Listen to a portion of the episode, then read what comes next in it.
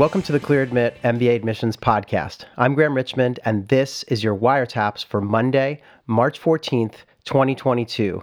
I'm joined by Alex Brown from Cornwall, England. Alex, how are things going? Very good, thank you, Graham, despite the, yeah, the tragedies occurring around the world. Yeah, I guess, you know, it's this strange juxtaposition where spring is in the air, at least here in Paris. It's starting to feel a bit spring-like, and, you know, COVID is receding into the rear view a bit. I mean, life is kind of going back to normal, but then it's all with the, you know, the backdrop of everything that's happening in Ukraine. So very, yeah, it's just a challenging time, but... Uh, yeah. Is COVID disappearing in the rear view, or we just don't report on it anymore? I think we're because sick of there's it. Other yeah. stuff. I don't know. Uh, that's a good question. I think the numbers are going down, and, and you know, I think we've well, we've just reached a state where it's endemic instead of you know. But yeah, but yeah, this is uh, yeah, it's just crazy times. Um, but what about? I know last week was the beginning of some crazy times on the admissions front, yeah. right? We had Tepper and maybe INSEAD giving out yeah. some decisions, but what's, yeah, tell me what's happening and what's on the horizon, because now we're getting into it, right? Yeah, Tepper would be the first of the, the U S-based sort of big schools releasing decisions. They did that at the back end of last week, so that was very exciting. So congratulations, folks that heard from um, C M U Tepper. This upcoming week, um, today, should be Keenan Flagler. Uh, we've got Duke, um, Darden, um, Oxford side, um, Tuck, Emery, Ross, I S A uh, amongst the schools that'll be reporting round two decisions this week. So wow. we're sort of like, you know, at the the front end of what we call decision weeks, and the following weeks, some some of the, the, the bigger guns will be um, rolling decisions out. But yeah, lots of activity right now, and best of luck to everyone waiting to hear from these programs. Yeah, it's exciting. Uh, we'll see yeah, how, how the chips fall. I want to say, I, you know, again, I continue to have conversations with admissions directors and, you know, try to keep my finger on the pulse. And I, I think there are going to be a lot of acceptances off the wait list from round one, as well as pretty good rates of admission in round two, just given what I've heard about, you know, application volume. So I, I think people are hopefully, you know, fingers crossed, people get some good news, some scholarship dollars to go with it. We we will see, but uh, it's all, all to come. Uh, stay tuned. We'll try to document this. And Alex, I don't know if you want to get back on Clubhouse at some point, but we might want to do that.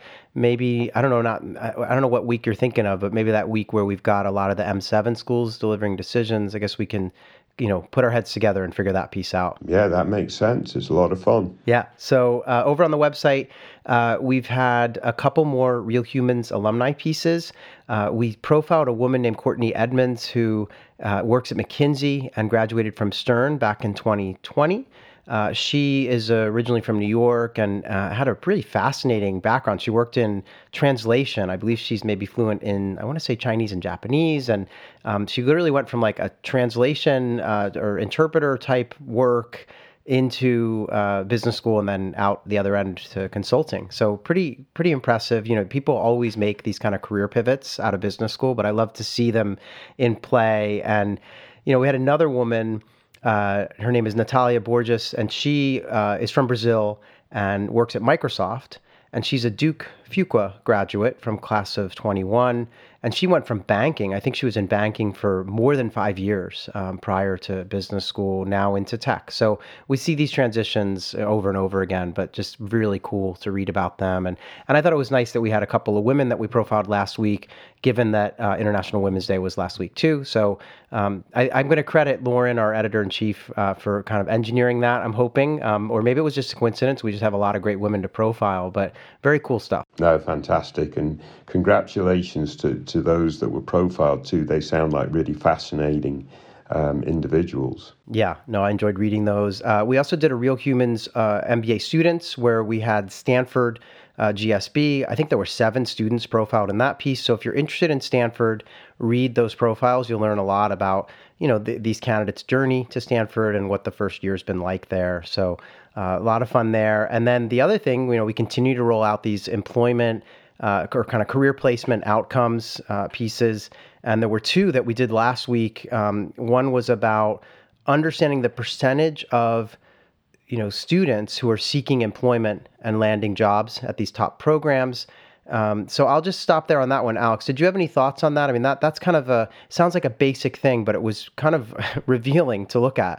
Yeah, I mean, if, if, as Alex sort of pointed out, um, the, the author of the piece, I mean, you, you go to Stanford And there's actually a significant portion of folks as classmates that aren't recruiting anywhere. Yeah. Um, versus, um, you know, several other programs at the other end of the spectrum where everybody's there basically recruiting and so forth. And that will affect the dynamic of, of the class profile or, or the class experience, I think, um, when, when you've got, I mean, I'm assuming at Stanford, you've got a, a good portion of folks that are uh, basically looking at entrepreneurial opportunities um, and so forth, or, you know, having their own business, their own startup. Yeah. Um, so that that reveals that. We will be doing a piece on entrepreneurship right. um, here, I think, in the, the following week. So that, that should be um, confirmed, I think, in that piece. Yeah. And I think um, one of the things that strikes me that is that, you know, we schools always sort of throw out these numbers about, oh, this percent of the class went to consulting and banking or, you know, whatever it might be, um, and this percent have jobs, et cetera. But all those percentages are really based on the number of candidates in the class who are actually looking for work. And so when you look at a place like Stanford, it turns out that only, I think it's less than, what is it, uh, right around sixty percent are looking for jobs and finding them and going off and, you know, following the kind of regular recruitment process. Um, whereas there's this big chunk, like you say, who are maybe they're going off to start companies. I think some of them might be sponsored, so they don't count either. So it's important to keep all this stuff in mind. There's another little slice that are just continuing with other education. So maybe they're in a joint degree program, and Stanford has a number of those, right? So um, in any event, it's just interesting to see. And then the contrast would be, I think it was Darden, it's more like almost ninety percent of the students are looking for employment and finding jobs and, and following that regular recruitment process. So yeah, definitely has an impact on the culture of the school and, and stuff that's worth digging into when you're considering where to apply. The the other one, though, uh, that we did was finance. And I know you've been kind of waiting for this one because it really is fascinating, but we did a whole piece on Um, finance placements. And again, we tried to pull back the veil on, you know, just the basic number that schools give, which is, oh, twenty percent of our grads went into finance or financial services. Um, and we got into the real nitty gritty of, well, what percent of, of that is banking versus, I can't remember the other categories. What is it? V C, private equity, investment management. Um, there's maybe another category or two even that I'm forgetting, but it was fascinating to see. I don't know if you have any thoughts on that one. Yeah, I mean, this is the first piece that clearly distinguishes the order of, of programs, you know, from the very top through that sort of top sixteen, top twenty that we focus on. Um, and it's clearly illustrated in the types of employments that top-tier candidates are really seeking. So if if it, if it was a consulting piece, it'd be looking at the M B B employment mm-hmm. um, um, ratios and so forth. But in banking, it's looking at the buy side versus sell side. Yeah. And if you look on the buy side, you're focusing on private equity, venture capital, and so forth.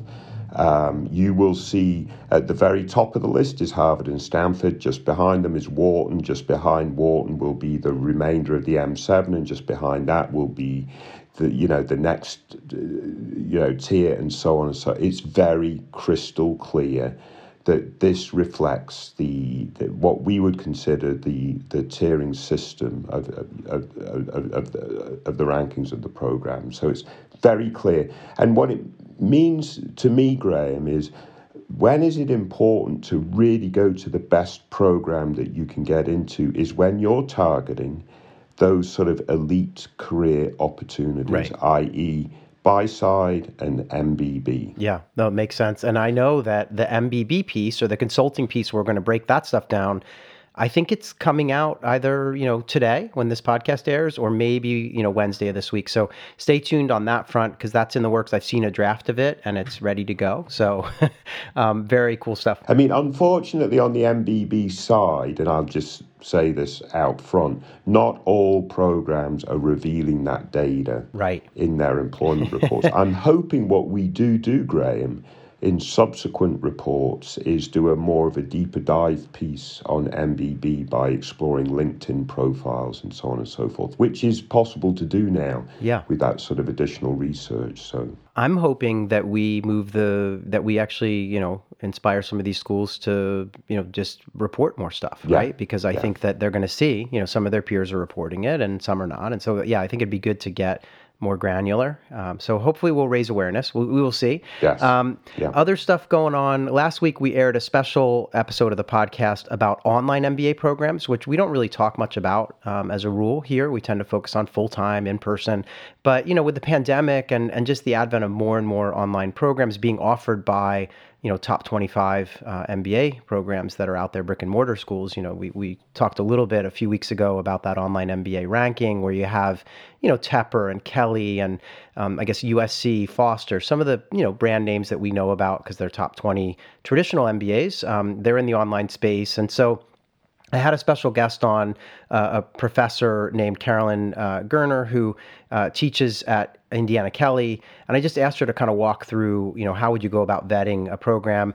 And, you know, despite being from Kelly, which, you know, ranks number one every year, it seems, but she she was really good about just laying it out and, and you know, talking more generally about all these different um, ways you might assess online. So tune into that one if you have ever contemplated an online M B A. And then the other one that's forthcoming is I recorded an episode about women in business and particularly women in business school and really like the path to the C-suite um, for women. And I would have loved to have had it ready for International Women's Day last week, but we just couldn't get the timing together, but it's coming soon. And, you know, one of the facts that I mentioned to you before we came on air, Alex, is that in the U S kind of Fortune five hundred, you know, there are obviously five hundred companies, and there are only thirty-one of those companies that have a woman at the helm in the C E O role.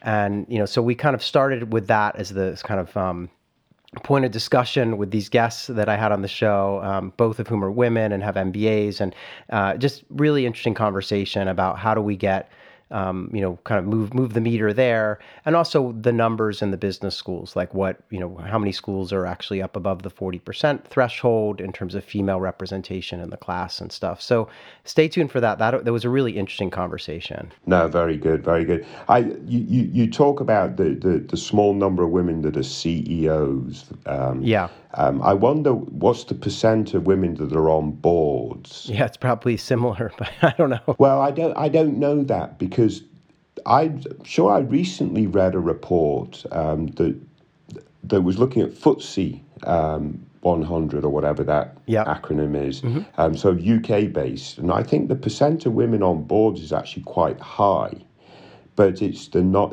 The, but it, it's sort of um, as a result of non-exec board members versus the C E O role right. or something like that. And I do know that there's been efforts made there. I mean, I know, you know, people are increasingly aware of this stuff. And, and when I yeah. see boards nominating new, you know, new members and things, it seems like there's some movement there. Yeah. Uh, one of the interesting things was that the thirty-one women who are C E Os of these Fortune five hundred companies, um, more than half, or at least half of them had M B As. So I think that's a good sign as well in terms of the value of the degree and the network it provides and so on. Yeah. So yeah. in any event, um, stay tuned for that one. Other than that, I don't have anything. You know, we haven't gotten any mail, no reviews of the podcast. That's good, Graham. Let's kick on. We're running out of time. All right. So um, yeah, so let's move on then, and we'll get into our candidates for this week, and let's talk about Wiretaps candidate number one. So this is an ApplyWire entry that we received from a candidate who has uh, thirteen schools on the target list. And those schools are uh, Boston College, Columbia, Dartmouth, Duke, Georgetown, Harvard, L B S, M I T, N Y U, Rice, U V A, Vanderbilt, and Yale. And this is a military officer who's going to be applying next fall to start the following fall. And, you know, for a post-M B A career, it's a little bit all over the map. Um, they cite consulting, investment banking, or private equity, and then they list companies in each, kind of in each of those domains. The G R E score is a three nineteen, the G P A a three point oh six. They did graduate from one of the top uh, service academies. They've been working for five years. They're located in San Diego, but they would like to land in the north or southeast um, coming up at post-M B A. They know that their G P A slash G R E kind of tandem there is a low point in their application, and they're wondering if they should take the G R E again or maybe take the executive assessment, which they've been scoring well on in practice tests. So I'll kind of turn it over to you because I know you had some back and forth with this candidate, and that they also um, went into detail on sort of their, you know, some of their professional accomplishments, which were, you know, pretty stunning uh, to see those listed in terms of the types of military operations and things they've been uh, active with. But what do you make of this? Because these numbers are low, although the school list is a, there's a wide range. But still, what, what's your take on this candidate? Yeah, I mean, quite honestly, I, I would agree the numbers are the concern here. And I say that because, you know, I think the candidate has had some terrific experience, Um, as well as being involved in sort of extracurricular activities and so on and so forth. Um, so that side of the profile is likely outstanding, mm-hmm. right? So where is the weak point? It's going to be the numbers, three nineteen G R E, three oh six um, G P A. What's the issue here? It's going to be these numbers that's going to define which program they get into, because if they can raise that bar a little bit, and, and it's complemented by outstanding um, professional experience, then they're going to have access to better schools. There's just no doubt in my mind about that. It's very clear that if they retake the G R E, bolster that score a little bit, do M B A math or H B S core or whatever it is, just really focus hard on improving that side of the profile. That's really, really um, important. The other side that needs to be addressed and, and to be thought through is having focused goals. Mm. Um, so not sort of, oh, I might go into investment banking or consulting, but really think through which pathway makes most sense. And it would, I would imagine it's consulting, because that's a very typical path coming out of the M B A. Um, so, so look at that short term. And then in the long term, I'm not sure I'd talk about politics, not because politics is such a sensitive topic, um, but I would be looking more at the professional um, progress in terms of going to, you know, C O O type role, C E O or whatever it is type role in an industry about which they can be passionate. Um, and then, you know, politics might be a, a, a very long-term prospect. That's perfectly fine. But I would be more focused on on, on sort of corporate and focus goals. If, if, if they really committed to politics in the shorter term, then they've really got to justify why the M B A versus maybe an M P A or whatever the other op- options are in terms of uh, master's programs that would be better aligned with a political career. Um, so the the reason why I chose this candidate, and I know they actually applied, posted to apply a little while ago, and I, I neglected to select them, was because they have such a fantastic profile that if they can affect these other aspects, I think they should be applying to the top schools. They, you know, the very top schools. They shouldn't be sort of spreading their their their prospects so so wide. Hence, you know, you said they're, they're looking at thirteen schools right now. Mm-hmm. This is an M seven candidate. If they can really sort of bolster their their academic profile a little bit, Graham. Yeah. So when I first saw this, I was like, okay, um, military candidate with a really stellar background. We don't have to get into the details, but they've been involved in some pretty impressive operations in the field. I mean, they, they clearly have all you would want on the work experience side and leadership that, you know, a lot of these top schools um, really enjoy finding candidates who have this, right? But the numbers, yeah, they make you sort of turn your head. I do think that the, you know, the G P A, I, I feel like, you know, okay, it's just above a three. Um, it's certainly below average, but it's a service academy. We know there's limited grade inflation at the service academies. They could probably write an optional essay explaining, you know, maybe what it was that sort of set them back. It sounded like they, um, you know, had to take a bunch of quantitative stuff that was a struggle for them at the time. Although, you know, they have to be careful, right? Because business school is fairly, fairly quantitative as well. So, but in any event, I could live with the G P A, but the G R E score at three nineteen concerns me. And I was going to say to you, if this person had a three thirty or even a three twenty-five, I feel like this would be, you'd be like, okay, M seven, um, they're going to write their ticket into a top, you know, program. Yeah.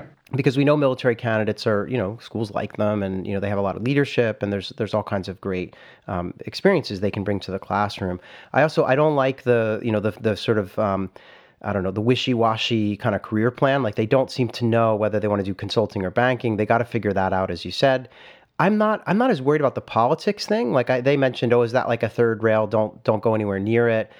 I don't mind if they say that in the long run, they have a, some political aspirations. In fact, we've seen a number of M B As, um, you know, who, uh, you know, who, who go into politics. It's more common now than it used to be many years ago. But I, I agree with you, though, that they probably need kind of, I'm going to do consulting. I then want to be a C O O or, you know, do some kind of C-suite related um, work. And then eventually I would like to get into politics. So I think it has to be a more of a, like you were saying, a very long range kind of plan. Yeah. Um, but yeah, if I were this person, I did want to ask you, because they're saying, oh, I don't know if I can get better on the G R E, but I'm doing really well on executive assessment uh, uh, practice tests. But what what's your take there? Because I don't think they should take the E A given that they want to have a range of schools to apply to. But I feel like you probably would agree with that. Yeah, I'm not a fan of the E A, period, if you can do well on any of the other tests, because I do think it limits your options. There are some schools that accept it. It's that, it, you know, the order of priority in terms of test taking should be GMAT, G R E, and executive assessment. Mm-hmm. And GMAT, G R E might be pretty close at this point. Yeah.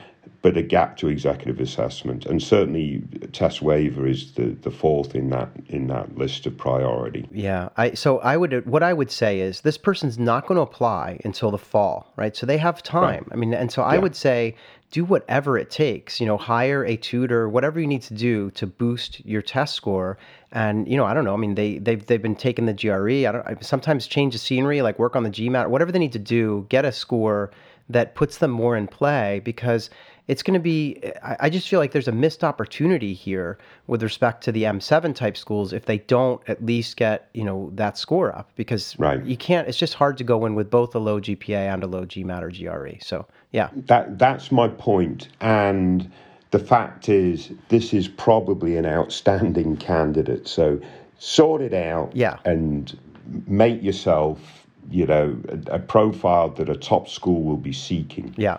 Yes. Agreed. So I want to thank that person for posting and also for their service. Um, I encourage everyone to read the profile yeah. on the site. It's pretty impressive. So um, good luck. Uh, they probably didn't want to hear this advice about the test, but you know, it is what it is. We're trying to help you get get into the best school possible. So um, let's move on though and talk about Wiretap's candidate number two. So this is another ApplyWire entry, um, and this person is going to apply next fall to start in twenty-three, although they're also thinking they might even wait another year, depending. They've got four schools on their target list, and those schools are Harvard, Stanford, Wharton, and Kellogg. They have been working in a family business, so kind of an entrepreneurial role, and they want to stay in that role kind of post-M B A. GMAT score is seven sixty, G P A three point five one. They've only got, uh, to this point, two years of experience, I guess, or they, they would have three at matriculation, uh, apparently. So maybe they actually have one now, and you know it'll be three by the time they would matriculate in the fall of twenty-three. Um, they are located in India and intend to return to India afterwards. And I'll let you kind of speak to their background and, and some of the questions that they've posed to us, because they actually asked us a series of very direct kind of questions about their candidacy. But I did want to mention that they wrote that they have to begin by saying that I really love your podcast. Found it on Google about two weeks ago and have been listening to it every time I get the chance. I would really love to be featured on the podcast. So there you go. Um, so here they are. Um, Alex, what do you make of this candidate? Because they have a number of sort of dilemmas and, you know, they're kind of younger, working in a family business, et cetera. Yeah, yeah.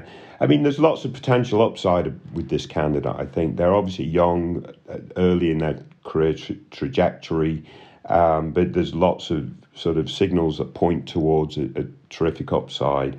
seven sixty on the GMAT, so please don't don't spend any energy retaking that. yeah. That's already in the sort of stratosphere. Yeah. Um, they, they're concerned, you know, how will their school be sort of evaluated um, relative to other schools in India and so on and so forth. That's out of the candidate's control, so there's not really much point in worrying about that. But I would imagine that AdCom Um, in this day and age are, are pretty conversant of, of the different programs and so on and so forth. So I, but the point is, I don't think that's something that needs to, you know, some, someone needs to worry about. Um, now, they, they're early in their career, so they're planning to apply maybe next season or the season after, so that's very good. In terms of that question specifically, there's no harm in applying a little earlier um, applying to, uh, you know, only the sort of top schools that you would absolutely love to attend. If you if if, if they're not admitted, they can reapply, right? And reapplicant admit rates generally are higher as someone continues to progress in their career, and for other reasons, you know, there's an upward trend in, in their story and so on and so forth. So mm. the, I, I think they should take a chance, apply next season, and, and see where the chips fall. Um, they're working in a family business. It's an early stage startup. They've done very well. Um, they're the C M O and, you know, working with their mother and so forth. They have, you know, I think um, the budgets are pretty good, their, their revenue and, and so forth. So it seems like a legitimate business that they've undertaken. Um, and, you know, they've... They, They've done very well. One of their questions is, should they switch um, the, into a sort of a larger environment um, before they go off to business school? And my answer to that is, don't do it for the sakes of your application. If they genuinely believe a different experience would be a better growth experience for them, and it makes sense for them, them their family business that they, they can leave and, and not jeopardize that, it might make sense. But Um, if they're learning and growing and thriving and doing lots of interesting things in their small family business, I think that's a great environment to continue to grow and develop and so on and so forth.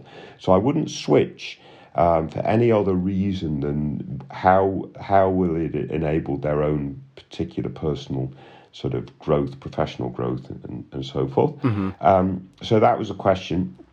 Um, now, challenges that they'll face is going to be seeking recommenders, right? Right. So, um, you know, how do, how do they go about that? They're going to need to probably ratchet up their extracurricular activity um, and, and take on some leadership in that, that domain about something about which they're passionate. So don't just do it for the sakes of doing it, but do it, you know, all in because it's something about which they're passionate, so that they can potentially work with someone that's going to be willing to write one of those recommendations for them, so see them outside of their, their sort of family work environment. Um, yeah, then maybe it's an accountant or, or a service provider, but but that's always going to be challenging um, um, if, if if they need to get two recommendations. Some schools it might only be one, but most schools it'll be, still be two. Um, but yeah, a lot of upside here, Graham. Yeah. Um, lots of potential. Yeah. Yeah, I agree. I think um, when it comes to the recommendation, you know, they, they seem to, yeah, they're really worried about, you know, getting that from within the family business. And I agree. And, and I think we've said it before on the show, but you got to go outside. And that doesn't mean it has to be from an extracurricular. It could literally be from, you know, the lawyer for your firm or the accountant yeah. or someone that, um, or someone that you've worked to develop. They mentioned they have all these partnerships across India with where, where they're kind of, I guess, delivering whatever it is that they're um, selling, et cetera. So finding someone who at least isn't blood related and can speak to, you know, their, ideally someone who's older, which shouldn't be hard. This is a young candidate, right? But just finding someone who, at least in theory, could be in a bit more of a mentor kind of role and, and could weigh in. And I know it's going to be challenging, but they're going to have to figure out a way. Obviously, you cannot submit a letter from someone that's um, a blood relation. That I presume is should be obvious, but um, yeah. So that's that's one challenge.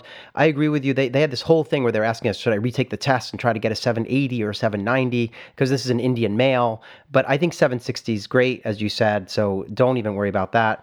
Um, they went to a liberal arts college in India, which is a kind of unknown college, apparently, or lesser known, even though it was set up by some American, um, you know, uh, colleges that wanted to, or some graduates from American colleges that wanted to have a liberal arts kind of opportunity in, in India. So, uh, you know, but as you said, there's not a lot they can do about the fact that it's lesser known. It's not one of the I I Ts, obviously. And so, you know, but I, I feel like, you know, admissions officers, as you say, it's their job to look into this stuff. So that'll happen. Um, And yeah, I, I just feel like they should shoot for the moon, apply this year and see, you know, this fall and see what happens. And what did you think? They had this whole comment on school selection. You know, they have they have four schools on the list, and somebody was really helpful and said, gee, given that you want to work in kind of, um, what what is it, luxury goods and retail and that kind of stuff, which I believe is the domain of the current business, why wouldn't you look at U S C, which is really known for that, or even N Y U Stern, which has even a special one-year M B A in, in kind of fashion and things and and, and a good reputation overall. Um, and this person said, well, I don't know if I want to be in Europe. Um, I don't know if the, you know, I need to go to a school where the brand is well known in India. So I don't know what, if you had any thoughts on that, like, should they be expanding the net, or you think just go with the schools on the list for this first round here? Either which way, they need to know the schools better. Mm-hmm. Um, and, and I try to make that point a little bit. Um, so re- not targeting schools simply because they're the top schools, right? So I think they had Harvard, Stanford, whatever, yeah. Kellogg. But I mean, you know, they're very good schools, but they've clearly got to get under the hood and look at their particular offerings, the, the sort of learning culture, the environment, and really understand their fit yeah. to these individual programs. And as that um, commenter suggested, I thought actually their, their, their input was outstanding in terms of the advice they gave, in terms of why getting the M B A yeah. for sort of personal development and growth and, and what, what and passion for the industry, rather than, you know, it's because that's my obligation, what I got to do for the family business. So there was some really good interaction there. Yeah. But also this school choice, very, very important, because the obvious choices are, as you as they mentioned and you you sort of affirmed, there are, there are programs in Europe that focus on luxury brands more so than perhaps the U S, and then in the U S Stern would be a, a, a good, you know, Stern has a p- particular track for this, so yeah um, they've got to do a lot more research on these programs. Yeah agreed. And I want to give a shout out, that's a relatively new uh, poster who gave that advice, and their handle is Mnemonic the Hedgehog, so I want to just give them a, a shout out. I don't even know what that means. Yeah well I guess there's Sonic the Hedgehog, which is a children's, or you know, kind of a, a okay. video game or cartoon, but yeah so it's a little bit of a play on words, but I, I think Um, yeah, no, they've been providing some great advice, as have yeah. many members of the community, which we love to see. Yeah. Um, so I want to thank that person, uh, the, the original poster, for putting that um, up there. They have some time uh, to figure all this out, but I agree. You know, I think we've given them some... I'm going to yeah. add, add one more point, Graham. Yeah, no, go ahead. This is a little touchy, but I, hopefully it's received in the in the in, in, in the right way. But this this poster does come across as being young, mm-hmm. right? Yeah. Not just because they have two years of experience, but but you know, professional maturity is, is something that will will be sort of judged also in, in, in the application process. So making sure that they come across as, as sort of professionally mature, even with the the lesser number of years. And the only reason why I suggest this is in their most recent sort of um, comment, sort of outlining their impact at work, which is very, very good.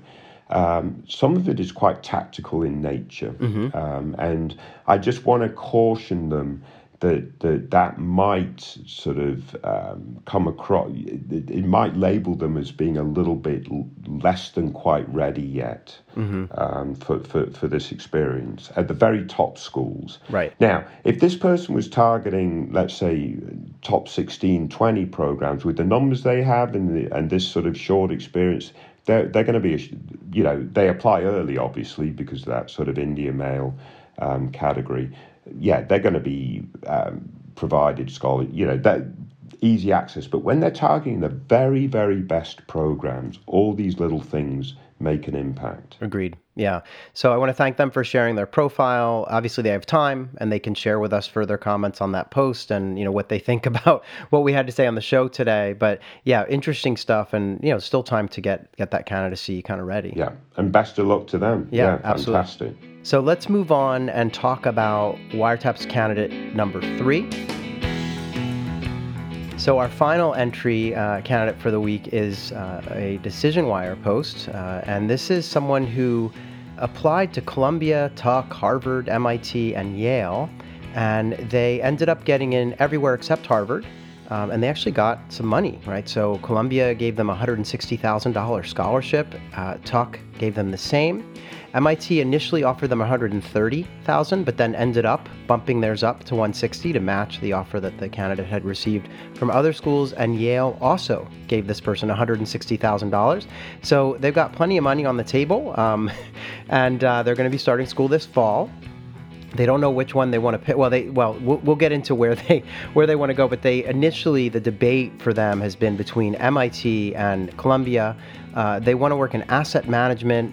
um, ideally, and they, they basically, the, the numbers were a seven fifty and a three point nine G P A, so pretty impressive stuff. Uh, they, they've been working and living in Japan, although they are an American citizen, as we learned from the comments that took place after in the conversation. And basically, they just said that Sloan feels like a better fit for them, but that people keep telling them that C B S is better for asset management, which is what they want to do post-M B A.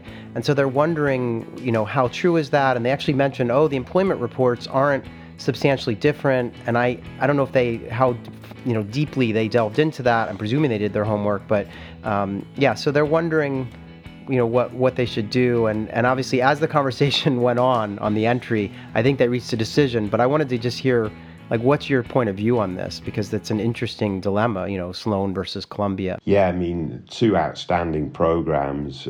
And this does seem like an outstanding candidate. So I wonder why they did blanked out a little bit at the very, very top. Yeah. But obviously they got a lot of money at, at, at the, the very next best, you know, the likes of Sloan and, and Columbia and, and so forth. So, sure. Um, yeah, this is what we call the first world champagne problem or something, I yeah, suppose. Yeah.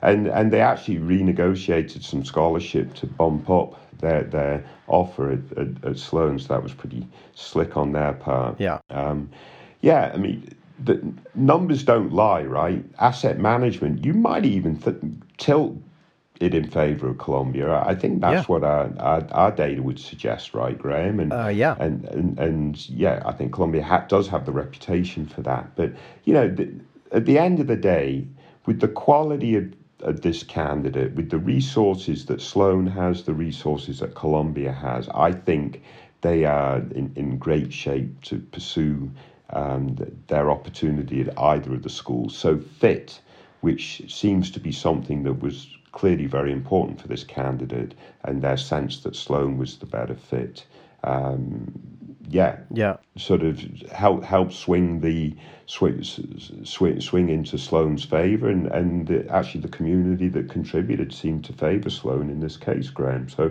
I thought it was quite an interesting debate.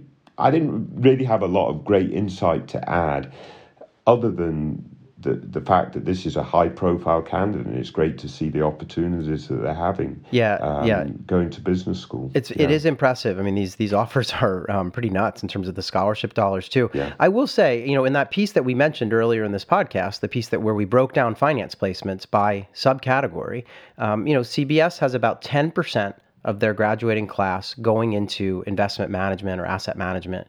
Um, and so that's a, that's the the number one school for that in terms of the, you know, percentages, right? And then, you know, Sloan is more at around four point three percent. So there is a difference. With that said, um, this person has worked in more of an operational role uh, within the kind of uh, hedge fund asset management domain.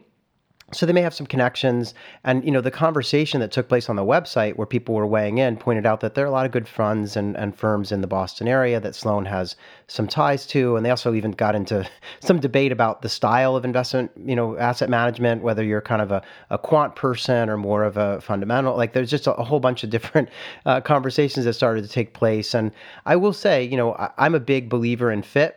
And so, you know, it's two years of your life you're going to spend somewhere. And so you got to go where you think you're going to be happy. And I, as you said, this is a stellar candidate with a lot of opportunities. And I, I think they're going to they're going to land the job they want post-M B A regardless. So if they want to go to Sloan, which it seems like that's the decision that they've taken here, then, you know, hats off to them. And I'm sure they're going to do really well. But it was just an interesting debate given Columbia's strength in this specific domain. But yeah, it is what it is. And, and you know, they have the right, they, they just have this feeling for, for Sloan. So that's where they're going to go. Yeah, yeah. Best of luck to them. Fantastic. Yeah. So um, we've done it again. Three candidates, hopefully a, a handful of admissions lessons imparted along the way. Uh, I want to uh, thank you, Alex, for picking these out. And we'll be back in one week's time to do it all over again with a new set of candidates. So yeah, thanks, Alex. Always a pleasure.